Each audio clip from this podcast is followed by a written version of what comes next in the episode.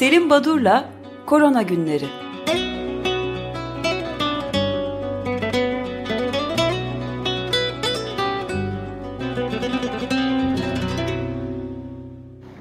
Günaydın Selim Badur, merhabalar. Merhaba, günaydın. Merhabalar. Günaydın Özdeş. Bugün biraz aşılardan konuşalım e, demiştik. Evet. E, o konuya girmeden önce 2-3 tane küçük bilgiyi aktarmak istiyorum. Bir tanesi Avustralya'da dün 501 yeni olgu, e, Meksika'da ise 7000'den fazla olgu, yeni olgu bildirildi. Meksika 40 binden fazla ölüm ile Brezilya'dan sonra ikinci sıraya yerleşti Latin Amerika ülkeleri arasında. E, Donald Trump'tan e, söylevinde bazı farklılıklar, değişiklikler olduğu, işte e, işi daha ciddiye almak üzere olduğunu düşündüren e, konuşmalar var ama yarını büyük olasılıkla değişecektir. E, yeni bir takım komplo teorileri var. E, bu PCR testine uygulamak için örnek alınırken hani eküviyon dediğimiz ucu pamuklu tel çubukları burun ya da boğaza sokulduğu zaman bu beyne zarar veriyor. E, bu örneği bu şekilde almak diye bir e, söylev e, yayılmakta. Bu doğru değil tabii. E, bir de maske kullanımı ile ilgili bir e, bilgi. E, Avrupa'da e, Frankofon ülkelerde Belçika, Fransa'da 20 Temmuz'dan sonra Fransa'da kapalı ortamlarda Fransa ve Belçika'da e, 11 yaşından büyüklere maske takma zorunluluğu getirildi ve bu maskeler eğer parayla satın alırsa iki çocuklu bir aile için e, aylık bütçelerine ek bir 200 euroluk e, gider e, bir yük geliyormuş. Bunun için Sağlık Bakanlığı maske ücretsiz maske dağıtımını en azından duyarlı kişiler için ya da kırılgan gruplar için e, ücretsiz dağıtılacağını söyledi. E, bu arada Özdeş'in de dikkatimi çektiği bir e, bilgi vardı Medyascope'da. Türkiye'de kullanılan e, COVID testlerinin, e, PCR testlerinin doğruluk oranı yüzde kırklar dolayında ve bu nedenle bir takım bürokratlar hani yerlerinden edilmişler. E, hem bu soruya hem de e, korona e, günleri ve Açık Radyo'nun dinleyicilerinden olan e, Sayın Nabi Karadağ bir e, bilgi aktarmış bize. Kendisi e, Fransa'daki e, durumu e, izlediğini ve sayısal değerleri e, Fransa'nın gerçek verileri e, kamuoyundan gizlediğini söylüyor. Şimdi aslında bütün bu iki e, bilgiden hareketle e, tüm bu e, olumsuzluklar yani PCR testlerin duyarlı olsun, bildirim e, sorunları olsun bunları biz aslında korona günlerinin ilk programlarına itibaren dillendiriyorduk. E, eğer anımsarsanız e, Nisan ayı ortasında e, İstanbul Tıp Fakültesi'nde e, kullanılan PCR testinin duyarlılığının %21'lerde olduğunu e, belirtmeye çalışmıştım. E, daha sonra benzer oranlar e, biraz daha yüksek Ankara'dan geldi. İstanbul'da bir göğüs hastalıkları hastanesinde de oran daha düşük, %16'lar civarında. Ben başlangıçta bu e, e, olumsuzluğun Türkiye'de kullanılan PCR kitlerinden kaynaklandığını düşünmüştüm ama daha sonra öğrendim ki Fransa'da, İspanya'da da PCR testlerinin duyarlılıkları bu düzeylerde. Ee, hemen şunun altını çizmemde yarar var. PCR testi aslında genel anlamıyla ki ben uzun yıllar hem hepatitler hem grip hem HIV virüsü için e, kendim kullanmış olduğum bir test. E, bu testin duyarlılığı diğer enfeksiyon hastalıkları için %99'lar civarındadır. Yani çok duyarlı bir testtir. Çok da özgül bir testtir. Spesifik bir testtir. Ancak e, koronavirüslerde e, ya e, bu PCR testlerinde kullanılan e, genetik bölgelerin uygun olmaması ya muayene maddesinin uygun alınmaması ama bütün bu sorunlar küresel boyutta e, paralellik gösterecek mi? Bu çok rastlantısal bir e, gerçek olur. E, büyük bir olasılıkla bu virüsün yani e, SARS-CoV-2, COVID-19 etkeninin bir özelliği, bir dalgalanma gösteriyor. Bazen belirip bazen ortadan kayboluyor olabilir ama e, sonuç ne olursa olsun elbette bunun nedenleri araştırmalı. Bu çok önemli bir konu. Ancak e, testlerin duyarlılığının yüzde 40'lar civarında olduğunu bunu bir kere bilelim. Bu şu demek bir e, testleri yaptığınız zaman negatif bulduğunuzda yüzde 60 atlayabilirsiniz demek ki gerçek pozitiflikleri. Bu önemli bir nokta. E, bu yapay olarak gerçek e, pozitifleri e, sayısını düşürüyor. E, hem e, bu testlerden kaynaklanan bu sorun hem de kime test yaptığınız, ne kadar test yaptığınızla ilgili olarak hem Türkiye'de hem Fransa'da Sayın Karadağ'ın belirttiği gibi hem de birçok başka ülkede aslında gerçek rakamlar resmi bildirilen rakamların e, 2, 3, 4 misli e, hatta Amerika Birleşik Devletleri'nde 10 misli olduğu söyleniyor. Bu bir kere unutulmaması gereken, yatsınmaması gereken bir gerçek. E, önemli bir nokta. Evet ben de bir şey ilave bu evet. Medyaskop özel haberiydi Fırat Fıstık e, imzalı. Yani Türkiye'deki bütün hastanelerde kullanılan koronavirüsü testinin doğruluğu yüzde 40 olduğu iddiası üzerine de e, buna e, şeyin de mikrobiyoloji refa, referans laboratuvarları ve biyolojik ürünler daire başkanı Selçuk Kılıç da görevden alındı diyor Sağlık Bakanı bu duruma tepki gösterince ciddi bir sizin de dediğiniz gibi bayağı e, eksik bir rakam olduğu ortaya çıkıyor. Dünya genelinde de Covid-19 vaka sayısının 15 milyonu aştı ve hızla artmakta olduğu da e, gene Türkiye'de de her gün bine yakın vakanın olduğu ve 15 ile 20 arasında da e, ölüm vakasına rastlandığı da ilave edelim. Tehlikeyi evet. geçmek şöyle dursun devam ediyor yani. Ee, hayır. Ee, çok haklısınız. Tehlike geçmek bir yana artış devam ediyor ama e, peyderpey de gündemden düşüyor farkındaysanız. Şimdi aşılar konusunda e, üç tane aşı e, gündemde. Daha doğrusu işte 200 kadar aşı çalışması içinde 25 kadarı insan deneylerine başladı. Bunların içinde üç tanesi öne çıkıyor. Birincisi e, İngiliz İngiltere'deki e, Oxford Üniversitesi kampüsünde yer alan Jenner Enstitüsü ki bu çalışmayı e, bir ilaç firması AstraZeneca desteklemekte. E, bu e, çalışmada e, adenovirüs vektörü kullanılıyor. Ne demek? Buna biraz bakalım isterseniz. Şimdi bir takım viral e, vektörler moleküler biyolojide kullanmak istediğimiz bir geni hücre içine sokmak için e, yararlanılan araçlar.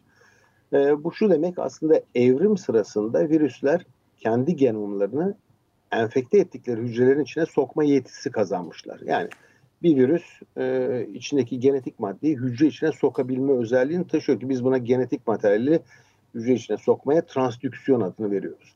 Bu 70 yıldan beri, 70 küsur yıldan beri bilinen bir mekanizma. O zaman biz öyle bir virüs alalım ki bu virüs insanda hastalık yapmasın. İşte adenovirüsler, bu tür adenovirüsler vektör olarak kullanılan bu özelliğe sahip virüsler olduğunu biliyoruz.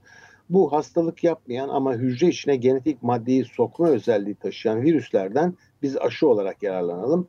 Eğer biz adenovirüsün içine COVID-19 etkeninin genetik bölgesini yerleştirirsek adenovirüsler hücre içine bu COVID-19'u e, sokacaklar ve bu şekilde e, orada e, bu e, COVID-19 adenovirüs içindeki, vektör içindeki COVID-19'a karşı bir immün yanıt meydana gelecek. Bu viral vektör kullanımı e, belirttiğim gibi Oxford Üniversitesi'nin klinik çalışmalarında kullanılan bir yöntem, bir yaklaşım. E, özellikle Ebola virüsüyle ilgili çalışmalarda kullanılmıştı. E, bu yaklaşım e, henüz e, adenovirüs vektöründen yararlanılarak e, ticari olarak satışta olan bir aşı yok. Bu ilk aşı olacak eğer e, her şey yolunda giderse.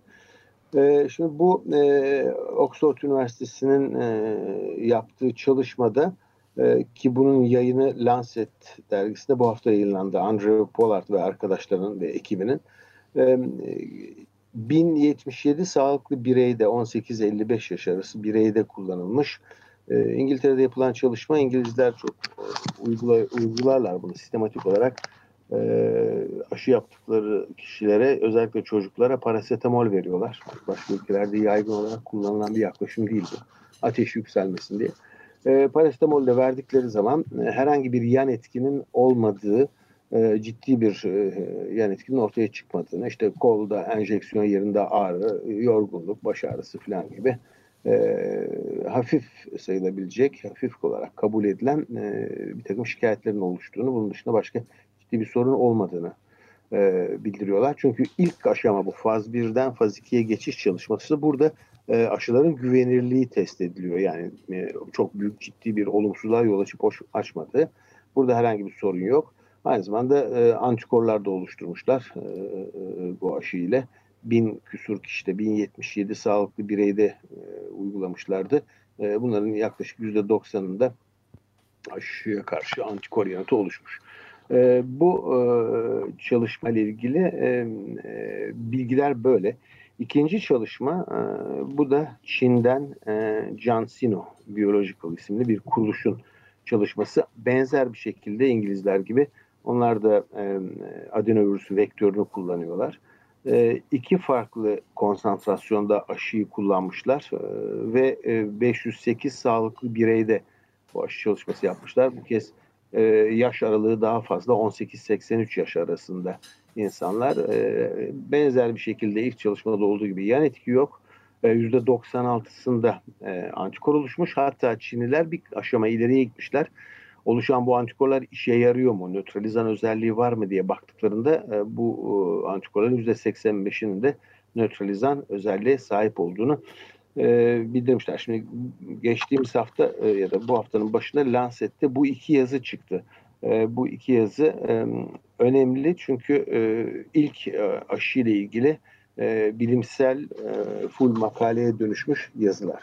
Ama bunların dışında başka çalışmalar da var. E, tamamına elbette değinmeyeceğim. E, bir tek e, Amerika Birleşik Devletleri'nde e, biyoteknoloji firması Moderna'nın yaptığı çalışmaya değineyim. E, adenovirüs vektörü kullanmıyor Moderna. E, bunlar e, messenger RNA yöntemini kullanıyorlar.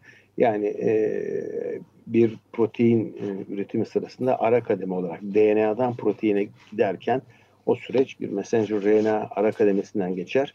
Virüsün messenger RNA'sını kullanıyorlar. Aslında e, oldukça kuramsal olarak e, çok güzel bir teknoloji, bir yaklaşım. E, ve messenger RNA'nın e, yapısı e, çok duyarlı olduğu için çeşitli enzimlere işte e, süratli yıkılabileceği ve işini görmeden ortadan kalkabileceği, imha edilebileceği için e, vücuttan bunu bir takım taşıyıcı nanopartiküller içinde örneğin lipid e, sunum sistemleri içinde veriyorlar. Ayrıntısına girmeyeyim. Messenger RNA tekniğini kullanan Moderna'nın aşısı iki doz halinde 100'er mikrogramlık e, uygulamalar ile e, kullanılmakta. E, faz 2 çalışmasına 600 sağlıklı gönülde tamamladılar. Şimdi bütün bunlar iyi hoş kuramsal olarak e, yan etki yok antikor oluşuyor. Şimdi esas bundan sonraki kısım önemli. Buraya kadar yayın da yapıldı. Bu üç çalışma e, de yapıyor ama birincisi bu oluşan antikorlar bir işe yarayacak mı? Bunu bilmiyoruz. E, bunlar e, antikor oluşuyor da bu antikor oluştuğu zaman hani bir işlevi var mı? İşlevsel özelliğini daha bilmiyoruz. Bunu ancak aşı etkinlik çalışmaları olan daha sonraki insan deneyleriyle göreceğiz. Elbette şimdiden e, sevinmememiz için bir neden yok. Önemli aşı çalışmalarında belirli bir aşama, bir kademe geçildi ama son söz henüz söylenmedi. E, üstelik de bu aşıların e, uygun sonuçlar verseler de e, acaba yaşlılarda, duyarlı gruplarda, örneğin gebelerde kullanıp kullanılmayacağı ve buralarda ne olacağı daha bilinmiyor. Demek ki özel gruplarda ne olacağı e, saptanmadı. E, oralarda bir yan etki sorunu var mı? Buna bakılması lazım. Ama daha da önemlisi belirttiğim gibi bu aşılar e, acaba e, antikor oluşturuyorlar da e, oluşturdukları bu antikorlar ile enfeksiyonlardan korunacak mıyız? Bu bilinmiyor. Tüm biz bu olumlu gelişmeleri e, e, ilk aşamalardaki oluş, olumlu gelişmeleri sevinirken e, dün New England Journal of Medicine'de olumsuz bir haber çıktı e, ekip e, Xavier Ibarrando ve arkadaşları Kaliforniya Üniversitesi Los Angeles'tan bildiriyorlar. Bunlar oluşan antikorların çok kısa sürede e, kaybolduğunu e, ve e, buna dikkati çekerek bu e, bağışıklık pasaportlarıydı, toplumsal bağışıklıktı ve aşı ile sağlanacak bağışıklıktı. Bunun acaba bir işe yarayıp yaramayacağını sorgulayan bir yazı. Bu da e, haftanın e, en karamsar ya da en e, e, olumsuz haberi ya da bilimsel çalışması. Çok kısa ee, derken bir zaman şeyi var mı yani haftalar mı kastediliyor birkaç ay mı? E, dört hafta kadar. Dört hafta kadar. Dört hafta, evet, dört hafta içinde kayboluyor. Yani daha ayrıntılı bilgileri aktarmak istemedim. Çok e, e, boğmayayım rakamlara diye işte kaç kişide yapmışlar, e, antikor düzeyi neymiş, nereden nereye düşmüş. E, 73. günde tam olarak kayboluyor. Şimdi yazıya bakıyorum. E, ama ondan önce de hani e, oldukça düşük e, bir düzeyde. E, o zaman biz 70 günde bir aşı mı olacağız? E, bu, bu aşının oluşturduğu antikorlar da buna benzer bir süratle azalma ve kaybolma gösteriyor mu? Yani başından beri söylediğimiz bir karamsarlığa yol açmak istemiyorum ama aşılar konusunda işler öyle ben aşıyı hazırladım işte elimizde messenger RNA teknolojisi ya da adenovirüs vektörleri gibi çok modern teknikler var. Aşıyı hazırlamak sorun değil ama aşıyı hazırladıktan sonra bu aşıyı uyguladığınızda oluşacak koruyucu e, mekanizmanın gerçekten koruyucu olup olmadığını ve süresini bilmiyoruz. Bu daha saptanmadı. Yani bütün aşıyla ilgili haberlere bakarak insanlar bir iyimserliğe kapılmasınlar ya da çok sevinmesinler. Erken bir sevinme olur diyeyim. Ee, Bitti. Evet. Galiba süreyi de bitirdik ama e, ben e, iyi en iyi haberi atladığınızı düşünüyorum. Bende de var iyi bir haber. Buyurun önce sizinkini dinleyeyim. Ee, evet Rusya ordusundan açıklama gelmiş. Rusya Savunma Bakan Yardımcısı e, bir gazeteye yaptığı açıklamada koronavirüsü aşımız hazır demiş. Katılımcıların tümü bağışıklık kazandı demiş. İlk aşımız hazır demiş. Yani bu çok sevindirici bulduğumuz bir haberdi. TT24'ten geldi, öğrendik. Ama Rusya Sağlık Bakanlığı henüz hazır, henüz bitmedi denemeler demiş. Artık hangisine inanırsanız.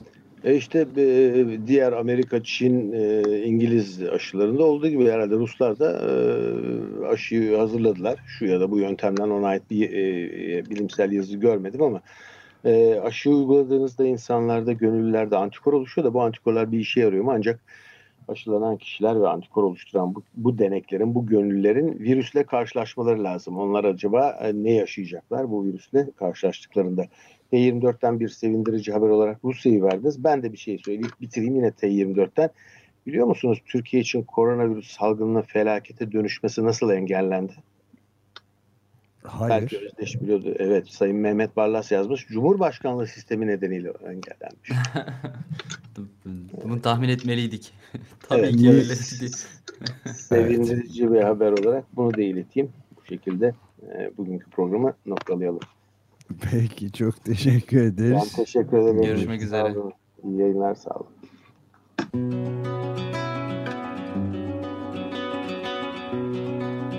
Selim Badur'la Korona Günleri